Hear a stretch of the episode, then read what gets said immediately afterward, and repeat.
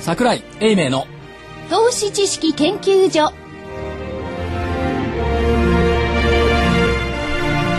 皆さんこんにちはこんにちはこんにちは。桜井英明の投資知識研究所の時間ですえ今週はスタジオに桜井英明所長ちゃんと出席しておりますで主張が続きましたのでねはい、え正木昭夫隊はい、こん長にちは。よろしくお願いします。福井主任研究員にちは。そして新人研究員の加藤真理子でお送りします。さあ、えー日経平均の大き大引けですが、えー105円60銭高、9銭飛び60円80銭、えー105円60銭高の9銭飛び60円80銭で引けました。 9000円台は2週間ぶりかな、そんなもんですよねそうですね、だいぶなかったですね。く8月8月17日でしょうんですね。もう水曜日以来ですから、はまあ、9000台復活といったところで、まあ、9000台復活したからって別にね、喜べる水準じゃそそうですね。ございませんね。はいもうはい福井研究いや員。いやいやそうですう。ね。もうあれですえね。あのー、8000円台から9000円台に移るときに、はいもう二度と経験できないとかっていうことはないんでしょうね。ああ、なんか昔ありましたね。ぐさぐさっと。と。ぐさっとくる言葉が。はい9999円ってままだだけど930円も上そうですね、1000近くいいじゃないですかもう一回経験できるかあ100らあー嬉しいですね。はい。ということで、まあ、2週間分の9000台乗せということで本当はね今日はね実はねあんまり上がってほしくないんですよ活動的あそっかあなたの応援なるほど。でなんで上がってほしくないかっていうとスタート台なんですよねあ、まず最初のね。月足の、うん。はい。だから安くスタートしてくれた方が陽性になる可能性が高いはい。ということで、まあ、できればねあんまり上がってほしくなかったんですけどまあ、でもまあやっぱり9000台キープしててくれないとね、やや心配が残るっていうところはありますよね、なるほどね。まあ、あのー、まず最初の踏切台っていうところですな。そうですそうです、まあただそうは言っても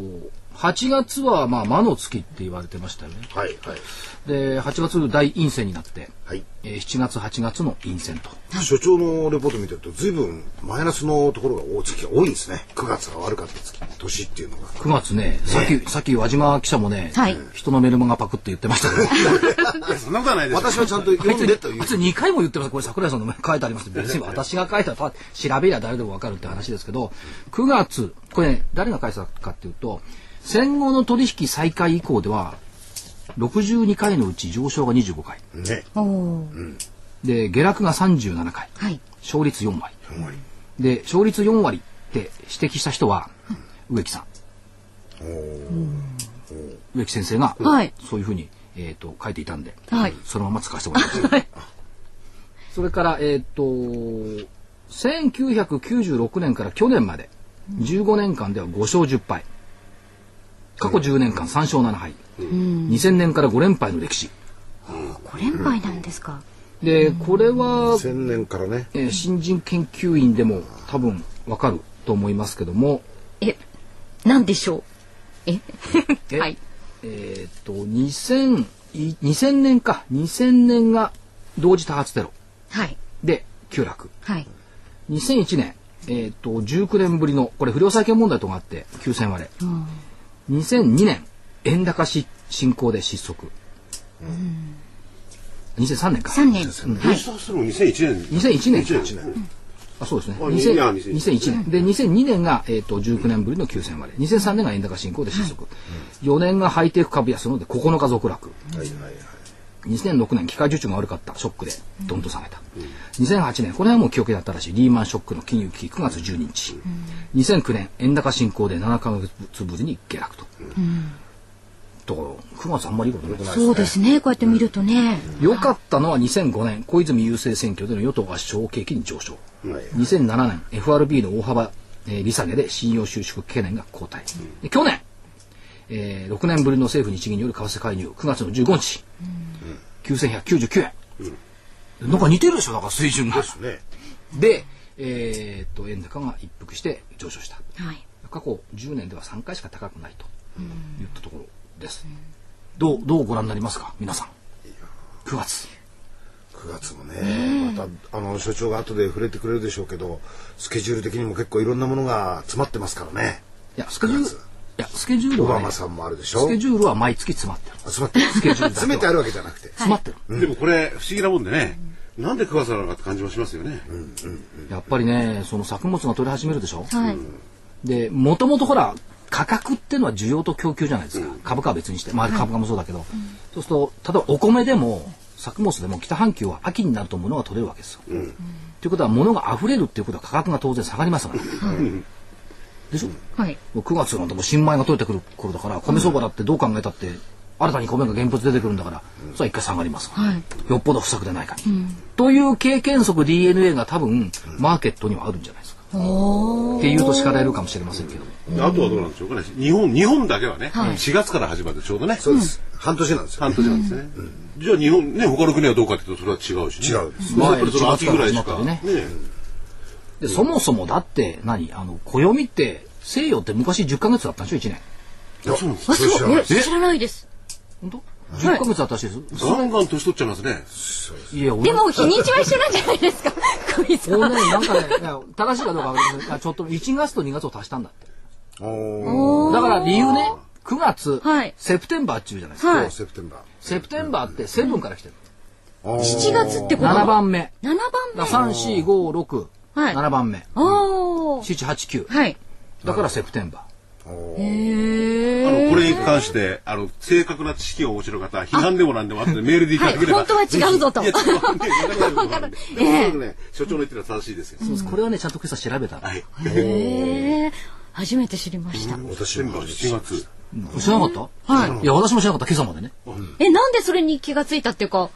えいや、いろいろなところをチェックするわけ ですよ、メールマガジン書いたりするのに。はいはいで、9月の1日だから9月ってなんで9月なんだ。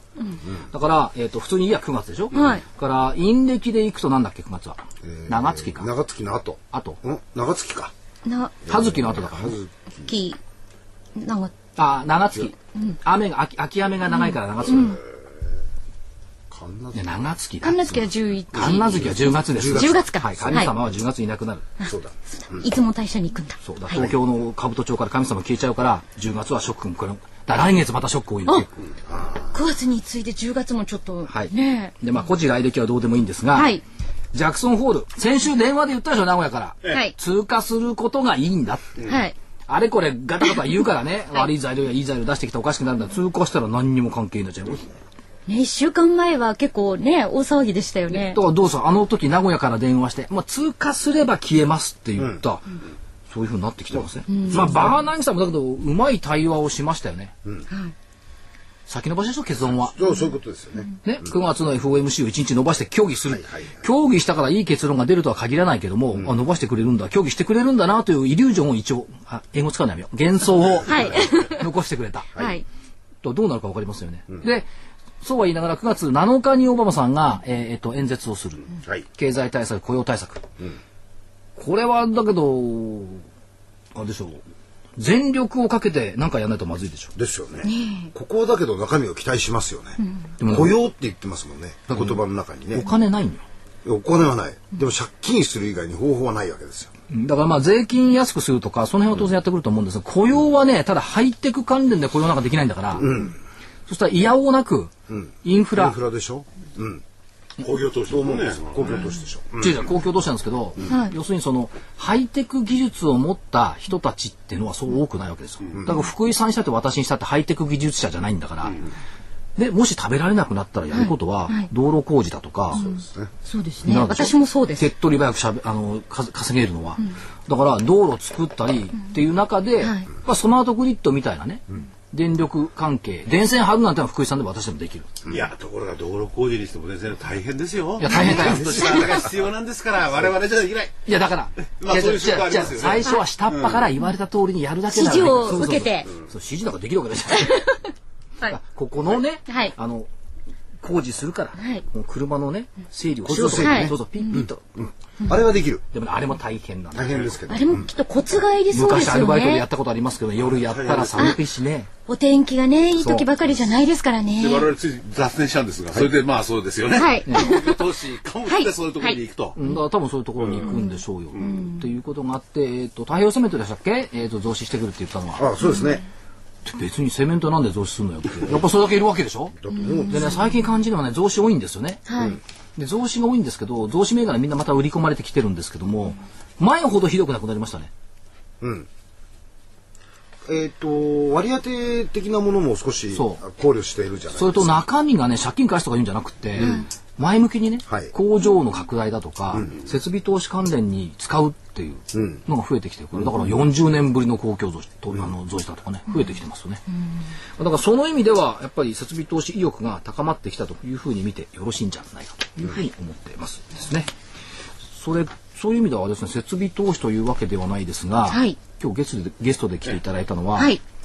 新たにはい。大きなファイナンシャルセンターを作られた、はい風賀証券、はい三鷹ファイナンシャルセンター、はいご紹介いただけますか。はい。あの、このあフィナンシ後、ャルセンタね、たっぷりと。はいはい。じゃあ、お知らせを挟んええで、お知らせを挟んではい、ご紹介したいと思います。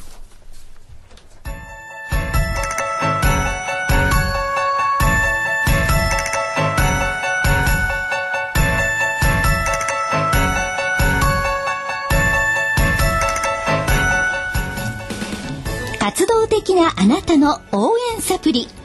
サプリ生活のグルコサミンコンドロイチンサプリ生活のグルコサミンコンドロイチンは年を取ると少なくなりがちなグルコサミンとコンドロイチンを無理なく補います階段の上り下りや立ったり座ったりが気になる方やお散歩スポーツを楽しみたい方におすすめですサプリ生活のグルコサミンコンドロイチンはグルコサミンの含有量が10粒あたり 1600mg コンドロイチンが 300mg と豊富でさらに天然の有機体硫黄成分の一つ MSM も含んでいます価格もラジオ日経特価でとってもお得です300粒の1ヶ月分1本が3980円。3ヶ月分3本セットが、なんとラジオ日経特価、1万800円。1万800円。さらにお得な6本セットも、同じくラジオ日経特価で、1万8000円。1万8000円です。6本セットですと1日あたり100円ですいずれもお届けには送料700円がかかりますラジオ日経だけが特別価格でお届けするサプリ生活のグルコサミンコンドロイチンお求めはラジオ日経事業部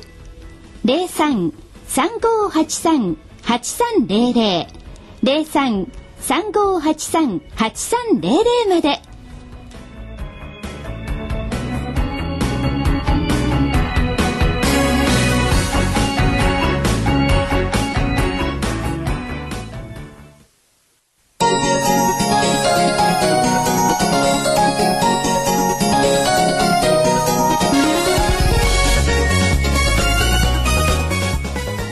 答える叶えるお客様の期待に応えお客様の夢を叶える証券会社風賀証券がお届けするハロー風賀証券のコーナーです風賀証券三鷹フィナンシャルセンター長の高橋仁さんにお越しいただきましたよろしくお願いいたしますます三鷹フィナンシャルセンター、9月5日月曜日午前9時にオープンはい、そうです。だそうですね。はい。これはもともとは吉祥寺にセンターがあったそうのですがね移転されたということですかはい。あの東京のねあの中央線というのがありましてね、はいえーそれを東京からこう西の方に、ねそこに三鷹っていい街ですよね。そうですね。えはい。ね全国的にも有名な三鷹とかで吉祥寺とかね、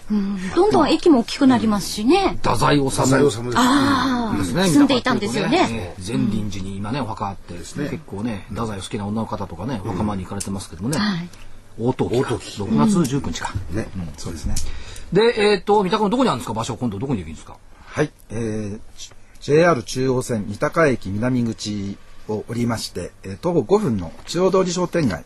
えーの中のですね、ナトリア鉱産ビルの2階に開設させていただきましたなる。はい。大きいんですか設備投資バンとしたんですか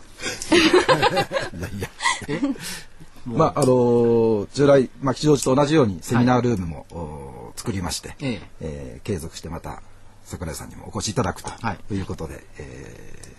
スペースを作っております。今度はそれじゃああの桜井さんは三鷹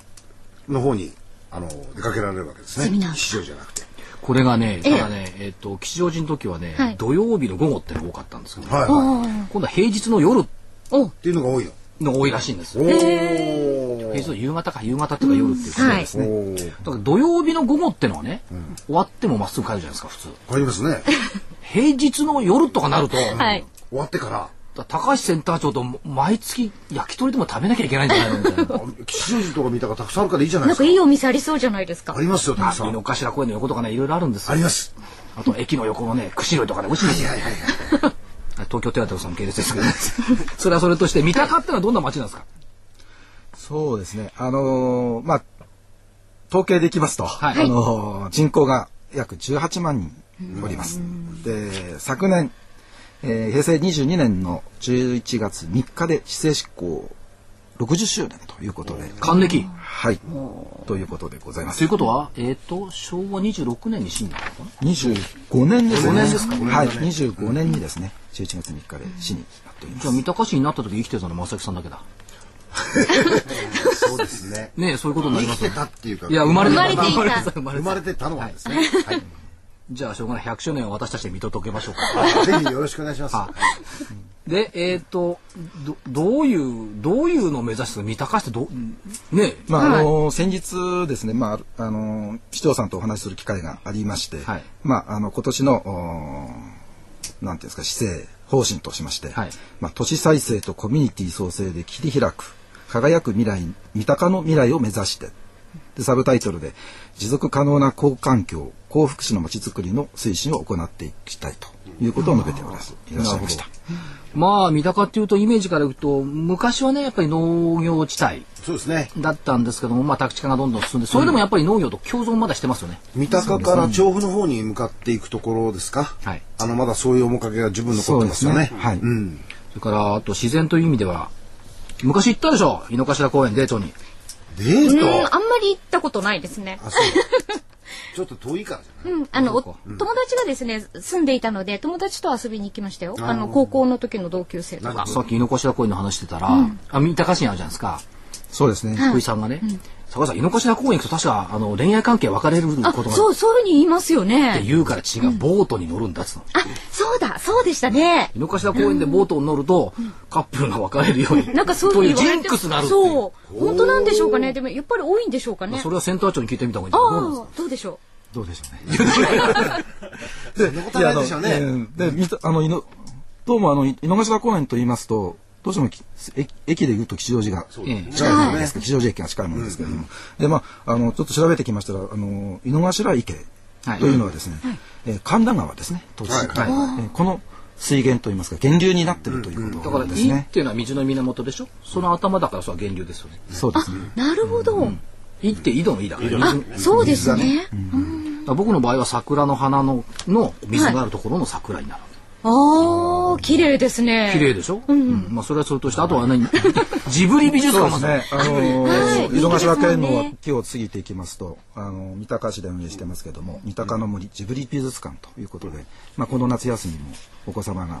大変多くいらしておりましたね。うんあと賑やかなはんでしょうねその他にも、あの、例えば学術として、まあ、国立天文台ということでですね、えーまあ、研究施設といいますか、まあ、そういうところも併存しておりますので、まあ、あ学術都市といいますか、まあ、そういうような街じゃないのかなと思っております。高橋さんね勉強熱心だなと思ったのはね、はい三鷹の三鷹っていう由来をね、はいちゃんと研究してるなんで三鷹なのか、ああの江戸時代にですね、はい実は江戸時代です江戸時代江戸 時代、遡るわけですね。えー高場があったということあなんですねそうそうなんですはいか。で、まあ、その3つの領地をがえー合併して三鷹という地名をになったというふうに聞いております。そうらしいんですあのー結構あの辺のところのそのお高場のおー追い追い出す人セコっていうんですか。あれをやった昔の旧家が何軒かあるんですよ。えーと確か僕の記憶では本橋姓とかね、井口姓とかね、この辺のところは昔からあるそういう人あそういう名前の方多いですよね確かに多いですよね確かにね多いですよねそれからえっ、と三鷹のフィナンシャルセンターこの営業エリアってどの辺なんですかはい、えー従来ですね、あの当社あ平成14年まで、えー三鷹支店をお構えておりました土地でございますね。今は回い再出店になりますけれども、お武蔵野市三鷹市はもちろんのことですね、えー従来国分寺えーにも支店がございましたので、えーまあ、多摩地区全域といいますか幅広い地域がテリトリーになります。多摩地区全域って広いですよ。ねえ。八王子の方から、はい町田の方から、まあそうが埼玉の近くの方から が新宿の向こう、それはセンター長一人で駆けずりもあるんですかいやいや、あの、支店メンバーが、あの、少人数ですが、ええ5名おりますので。あ5人ははいい。全員でカバーしてまいりたいと思います。しかもね、新入社員が2人じゃあもう若い力も。ねえ。そのうち1人はね女性の新入社員なっちゃん詳しいでしょ情報はい。すごい早いですね。ぜひご指名ご指名してあげてくださいねだってほらお客様がいるといないじゃえらい違うんだからそれえ。そりゃそうですそうですよ。で、お客様とね、そういうお仕事を通じて成長するわけですからね。はい。は三鷹のなっちゃん、とい看うこ板とと娘に。そうそうそうそうだから三鷹のまりちゃんじゃないのよ残念ながらはい。 はい。で、えっ、と、モットーをそのままやっぱり根ざしていくんですかそうですね。やはり、地域密着で目指していきたいと。風賀さんのモットーってどれでしたっけ、答える。叶える。をモットーに取り組んでいくと。そうですね。で、私もセミナーにあの行かせていただいて、はい高橋さんと、鷹は食べられないから焼き鳥食べようか。じゃあ、あの、私の方から、はいあの、三鷹フィナンシャルセンターの9月のセミナーのご案内をさせていただきます。まずは、あの、桜井所長の、桜井英明所長の、えこれは開設記念株式セミナーがあります。9月14日水曜日、9月14日水曜日の午後6時から7時半まで、三鷹フィナンシャルセンター開設記念株式セミナーが行われます。また9月の28日水曜日午後3時から4時半までは、えーこのコーナーにもよく来ていただいております市場調査部長の田部井義彦さんの当面の市況見通しのセミナーがあります。えー、田部井アナの市況見通しは9月28日水曜日午後3時から4時半までです。えーお問い合わせはですね、9月5日月曜日以降、風賀証券の三鷹フィナンシャルセンターにお願いいたします。電話番号は0422-71の1251 0422-71の1251番です。また、あの、ホームページの方でもね、セミナーのお申し込みいただけますので、ホームページの方もじっくりとご覧いただきたいと思います。これ別々にやんないで、今度食べちゃん VS 桜井っていうのやったらどうでしょうか一緒にやるん食でべすちゃんか嫌がるかなどうでしょうそうでしょう。私がいない時は結構ほら、一生懸命喋ってくれるけど、私いると来ないもんね。あれですよ、あれあれで助かってるんですよね。はい亀井さんがいてくれるんでね。でいずれにしてもね、はい三鷹のおフィナンシャルセンター、はい9月今月の5日いつか。ね、はい。そうですねで。はい。月曜日9時9時オープンですね。はい、そうです。なんかそこにあの行くとなんかいただけるとかなんとかってちらっとなんか物をあそうですプレゼントですかええプレゼントななんか来店プレゼントがあるというか、それだけちょっとご紹介楽しみですね。えー漏れなくですね、えーご来店いただいたお客様にはプレゼントをご用意しております。また、あの、新規講座開設キャンペーンも行っておりますので、えーお越しの際はぜひお立ち寄りいただきたいというふうに思っておりまこすれ。がねミニクロックとかね、ええちょっと聞いたらね、はい風亀グッズとかねあ、風亀可愛いんですよいね。ろいろあるらしいんで、ええお立ち寄りいただいてね、クリップとか、ね、そういうのもあっありますてか可らね愛いですので。でかっこいい高橋さんにも会いますからはい。とんでもないです。で高橋さんのセンター長としてね5人,、はい5人いら全員でねメンバーに多摩地区を駆けずり回る高橋さんな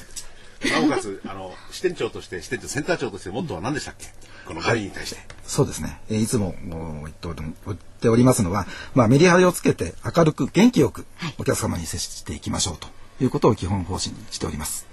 まあいろいろいろね保険からですね、株式から投資から債券からいろんな相談にね乗ってくれますんで一遍訪ねてみたらいいと思いますねはい。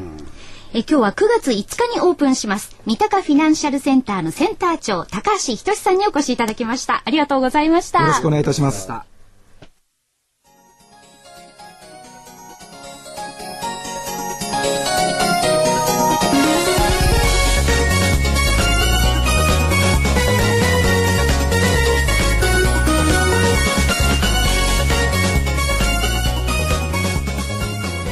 ハロー風賀証券。このコーナーは風賀証券の協力でお送りしました。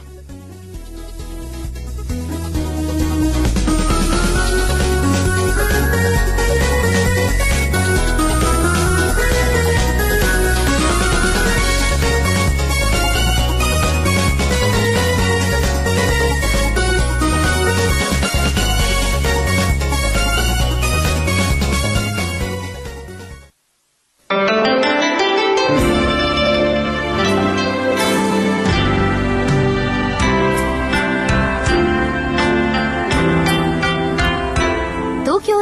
と東京女子医大の研究成果を生かし先端医薬品開発のナノキャリアが作り出した新しいタイプの美容液エクラフチュール W をラジオ日経がお届けしますあなたのお肌を潤いあふれる透明な素肌にナノキャリアの美容液エクラフチュール W はこれまでの美容液とはブライトニング成分のお肌へのとどまり方が違いますビタミン E などのブライトニング成分を隅々まで届け作用を長く保ちます溶け込む実感透き通るお肌広がる潤いをあなたに無着色無香料アルコールフリーのエクラフチュール W はお使いになる機会を選びませんエクラフチュール W のお値段は1本13,650円送料代引き手数料は700円ですお求めは電話03-3583-8300 03-3583-8300ラジオ日経事業部までなお8日間以内の未開封商品のご返品には応じます返品費用はお客様のご負担とさせていただきます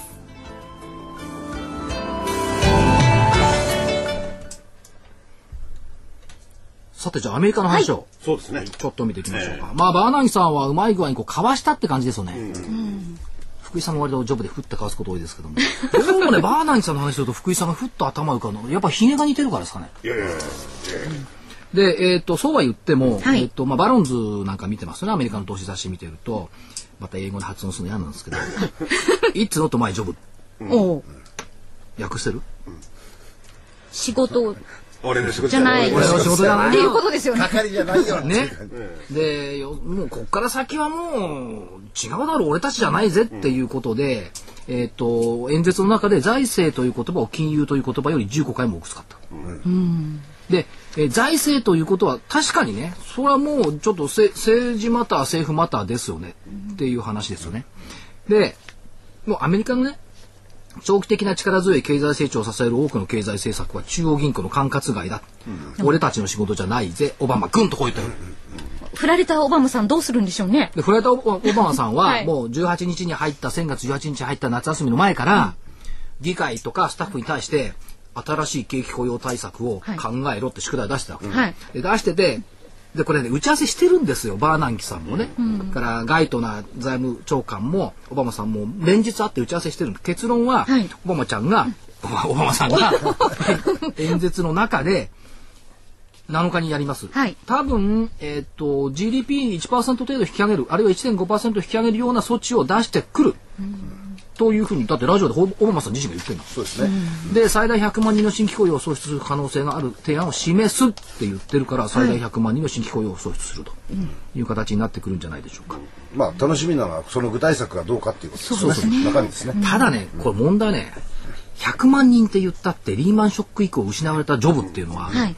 これ800万ぐらいあるんですよね。800万から1000万人ぐらい減っちゃってるわけですよ。100万人じゃ全然まだまだ足らないんで、この先、まだまだこれ出していかなくちゃいけませんよね。っていうところがあります。ただ少なくとも、えーオバマ演説、オバマあ対策に対して期待感が高まっているというふうに、マーケットの興味がすり替えられたことだけは間違いない。これはだから通過することによって、はいバーナンキー公園を通過することによってすり替えられて今度こっちに行った、そしてこれじゃ物足りないのか、はい。もう今週の FOMC だってそうですね。ねもう先読むの大好きだし目標がないと市場関係者は物語れないから常に先々の目標をこう出してきてる、というふうに読んだ方がいいと思うんですけどただポイントはやっぱりこれオバマさん何言うのそれはね、バーナンキさんは先週関係ない通過すりゃいいって言ったけど、はい今回のオバマさんは違う、ここは真剣に、はいえー、と受け止めないといいけなやいでも先ほど言いましたけど具体的先の策ってどういうのがあるんでしょうかね。まあ、減税するとか減ね税とかねあるいは、まああのー確かに、ね、スマートグリッドってオバマさんリーマンショック直後に、ね、言い始めてこれで雇用を拡大するんだって本人言ってんだから、やっぱそっち行くしかないんじゃないですかっていう気はしますよね。だって外食チェーン広げろだって無理でしょうよ。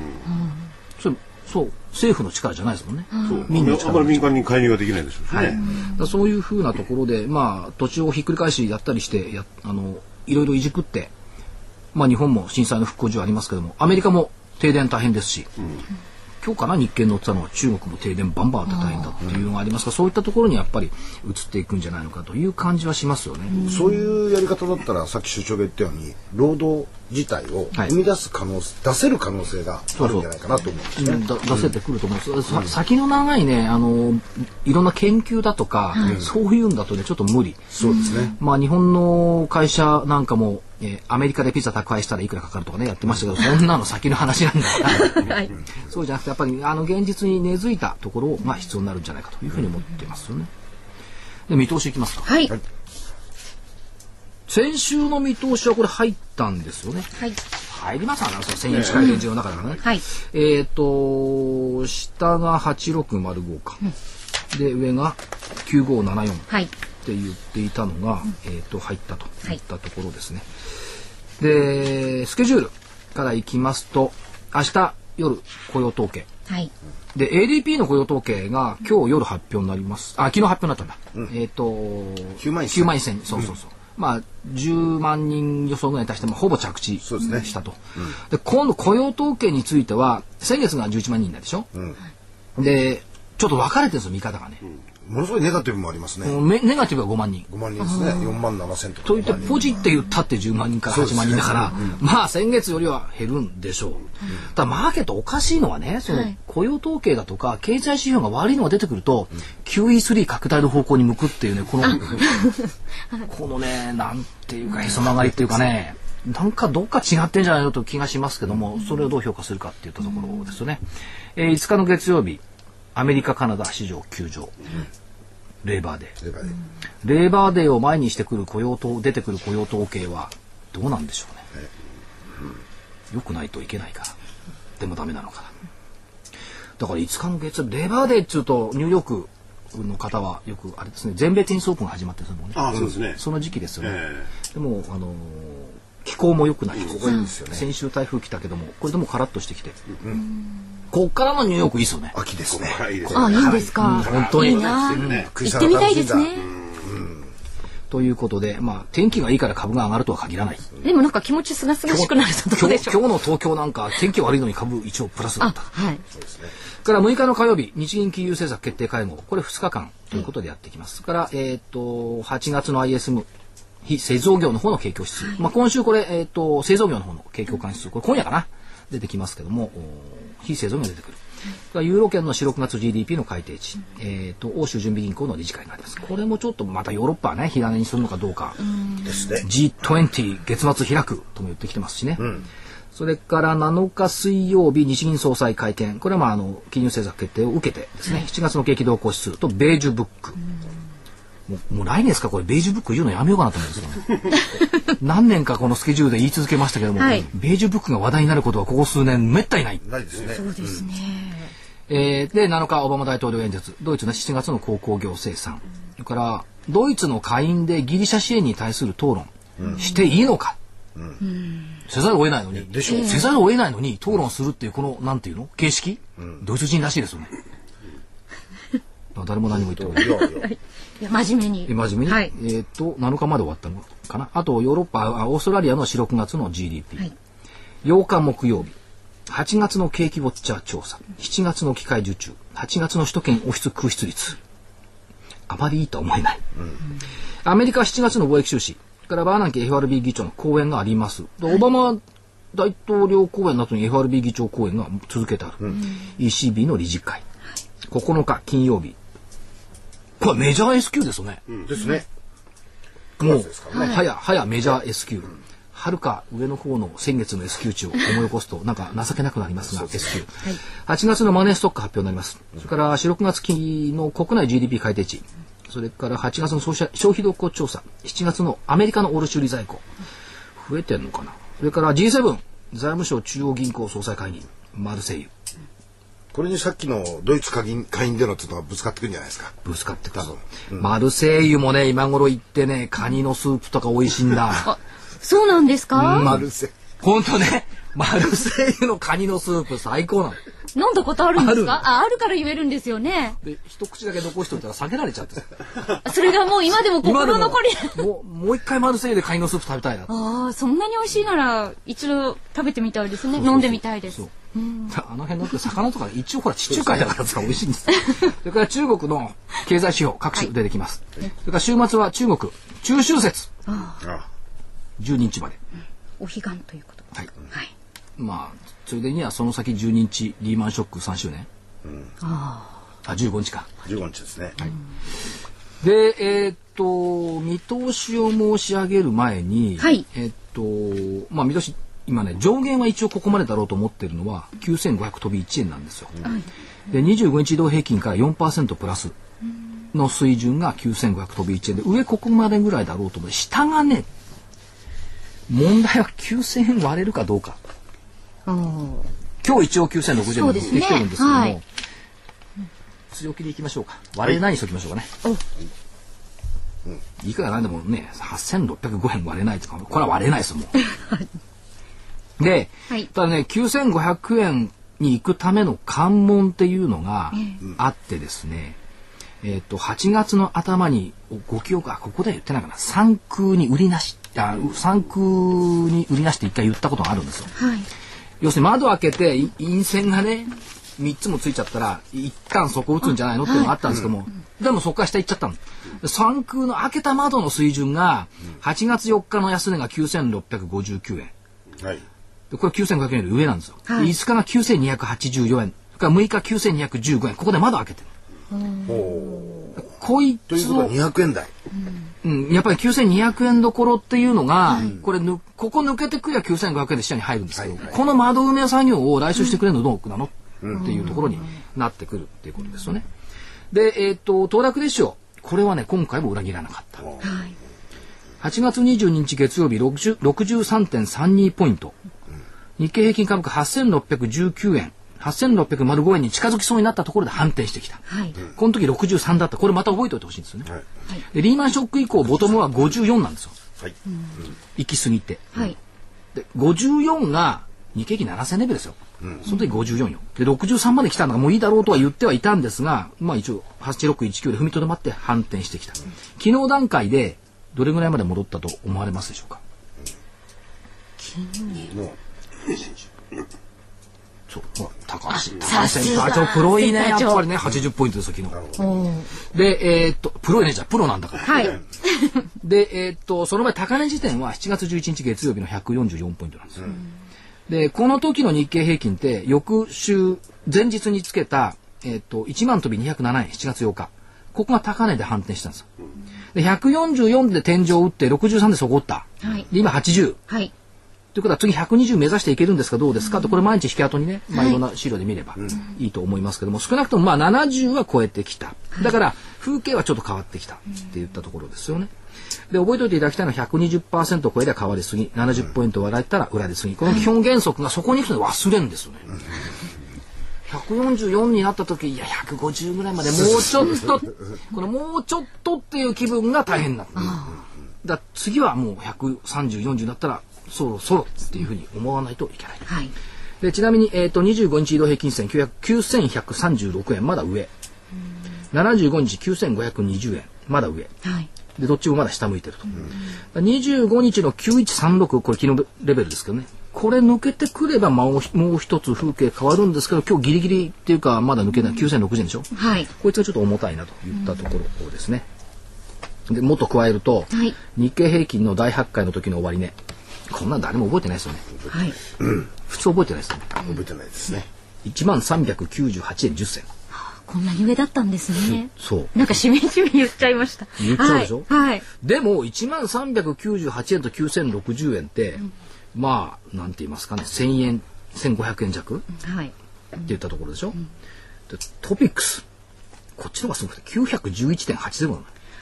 はるか上ですねこれこれでしょ、でトピックストピックスはとにかく1000にならないのよねで今日トピックスいくら780何本でしょ違う載ってない乗ってなかったですね多分700 800そうですね弱そうですねはといいったところですかトピックスがようやくちょっと反転の兆しが出てきはきているんですけどもトピックスがやっぱりちょっとねもうちょっと頑張ってほしい、ところがニューヨークダウい1月3日1万1670ポイント、これ昨日抜けてる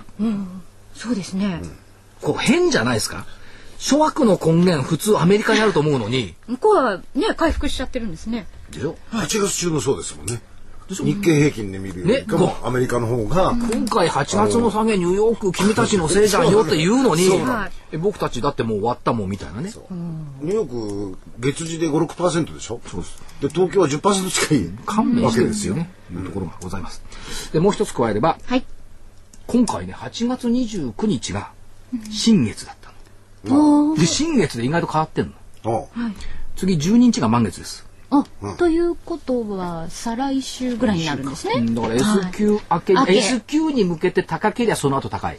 S q に向けて安ければその後安いっていうせいあのアノマリもあるんですけれども、はいまあその動きどっちになるだから来週の動きで今週あ今月を見るっ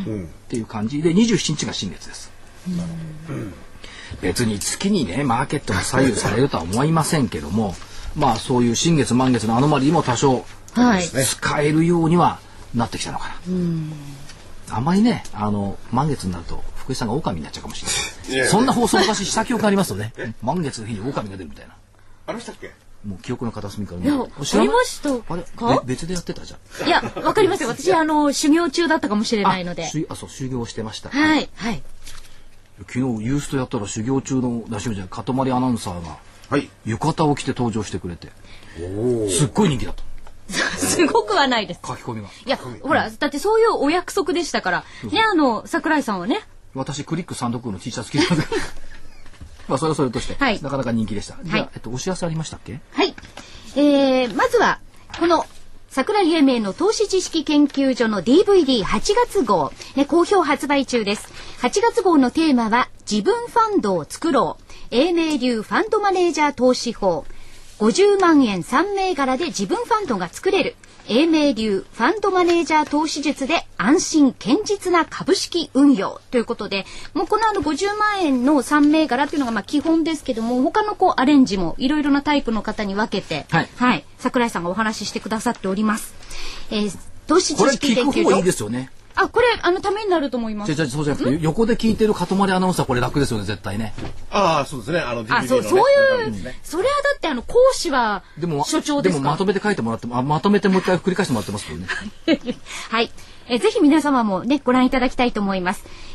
投資知識研究所2011年8月号の DVD 価格は8400円自分ファンドを作ろう英明流ファンドマネージャー投資法50万円3銘柄で自分ファンドが作れる英明流ファンドマネージャー投資術で安心堅実な株式運用えお求めはラジオ日経の事業部までお電話ください0335838300 0335838300月曜日から金曜日の午前10時から午後5時半までお電話お待ちしております。えそしてもう一つ。えこちらはですね、広島の皆様へ、杉村富夫さんの講演会のご案内です。9月23日秋分の日午後1時半から、広島平和記念公園内の広島国際会議場で、アルコニックス IR セミナー杉村富夫株式講演会を開催します。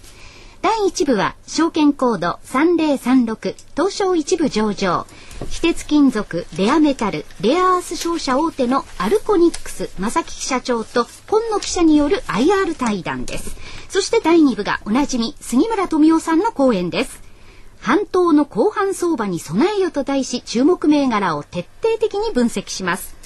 お申し込みは住所氏名年齢職業を明記の上インターネットまたははがきでお申し込みいただきたいと思いますえ宛先の方は郵便番号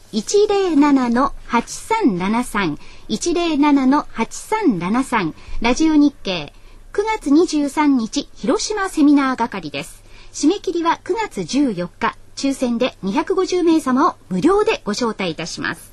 以上9月23日秋分の日広島セミナーのお知らせでこれしたねちょっと付け加えしてもらうと、はい正木社長って私結構3ヶ月に一遍ずつお会いしてるんですよ。はい、あのこの番組でもねあのインタビューそうそうそうはい、させてでいただきましたね IR っていうよりも、あのレアメタルレアアースの今後の先行きをき聞かせてくれるんですね。だ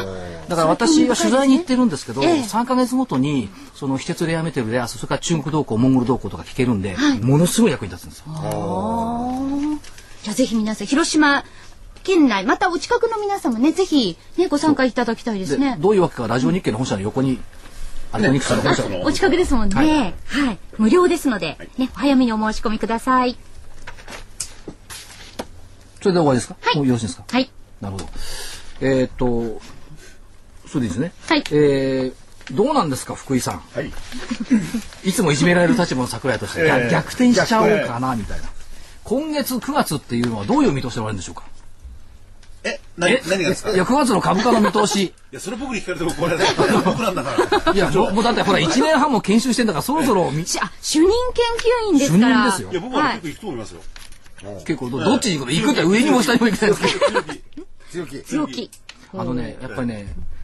惑わされないっていうか、あの表面に流れてることと、それから現実でできてる数値って結構違うんです。例えば日本の企業の150社かな、経常最高益っていうのは、そういうのも出てきてますし、それからえっ、と自動車のところの派遣工機関工の方々の時給ってバブル期並みに上がってるんですよ。あ、なんかく結構あの一時金的なそういうのもね、つけてるところも多いって言いまあすのあよるね。意味その特需もあるんですけども、ええっ、と復活してきてるところもありますから、そういったところを見逃さないようにしていくっていうのは重要なんじゃないかなというふうに思いますよ大ね。体売られすぎであるしね。んそうで、まああの外国人がね、売ってきたっていうのは、まあ、買ってのもそうかもしれないけど、そういう要素を抜きにして考えれば、これ買わなきゃそうな水準ですもん。そうなんです。で、そういえば昨日、かとまりさんから聞いた話では、この番組をですね、熱心に聞いてかいただいてる方が結構おられて、ある方は、あの、テープにとって、はい何回も2日か3日に分けて何回も繰り返して聞いていただいてる方がいる。これお笑いだと思って聞いてんじゃないですか。あ、そうかもしれないい。や、癒やしえ えいや、そういう方いてくれると嬉しいはい。ですね。ね、そういごう家族で聞いてくださってるって。はだかい。らそういう声をいただくとね、あの、励みはいですそうですね。になってきまはすい。し、えー非常にいいいいお話を聞いたなという感じがしますよね。でまあ9月って本当にね、えー、と3勝7敗っていう中でここ過去10年の間では9月って本当にね朝起きるのも嫌な時期が多かった。 またかよみたいな。ただそうは言っても受給的には悪くないと思いますし日経新聞の元旦の見出しって前例なき時代に立つだったんですよはい。これさっきも番組で言いましたけど前例ばっかりにとらわれると良くないっていう気がしますし足元いろいろ数値をよく見ていきましょうよというのが今回言いたいところですね。で先週あれ良かったですよ栄光への架け橋。ああ、ドルエモンも良かったですけど。ドル円も番組だったの。ドルエモンややらなかったでしたっけドルエモンやってないやってなかったんでしたっけ今日も作った。今日は替え歌作るのに35分かかりましたよ。え、いつももっと早くにできるんです大か体15分なんですけど今日は35分かかった。これね、希望の輪立ち。これねやっぱ女子アナさんに読んでもらった方がいいから。えでも英語があるから英語苦手だしえ途中まででいいですよあのあいいですかじゃあ希望の輪立ち夢を乗せて走るマーケット明日への旅通り過ぎる銘柄の高度戦いの日々いいでしょ心なぜに切なく胸の奥に迫る発注するたびに野原のようなベイビーオーダーってすごいですねえ遠く遠く離れゆくトレンドライン「オーマイオーダーイズユー」はい。舞い上がる蜃気楼巡る巡る忘れられぬボリンジャーラインってすごいですねいいでしょはいよりの歌よ大引けよためらいの道、グロベの動きは今宵もブルー愛しい銘柄の根を誰かが売る、ため息の中にほのかな憧れが寄り添う、グローベの動きは今宵もブルーですか。儲けられるために羽ばたくようなベイビーオーダー、ということで、はいもう時間もなくなってきましたんではい、さあお別れの時間になりましたそれでは皆様方にねまた来週もいらっしゃいますよね、はい所ちゃ長んともち出ろん席させていただきます、はいそれでは皆さんまた来週さよならさよなら。あ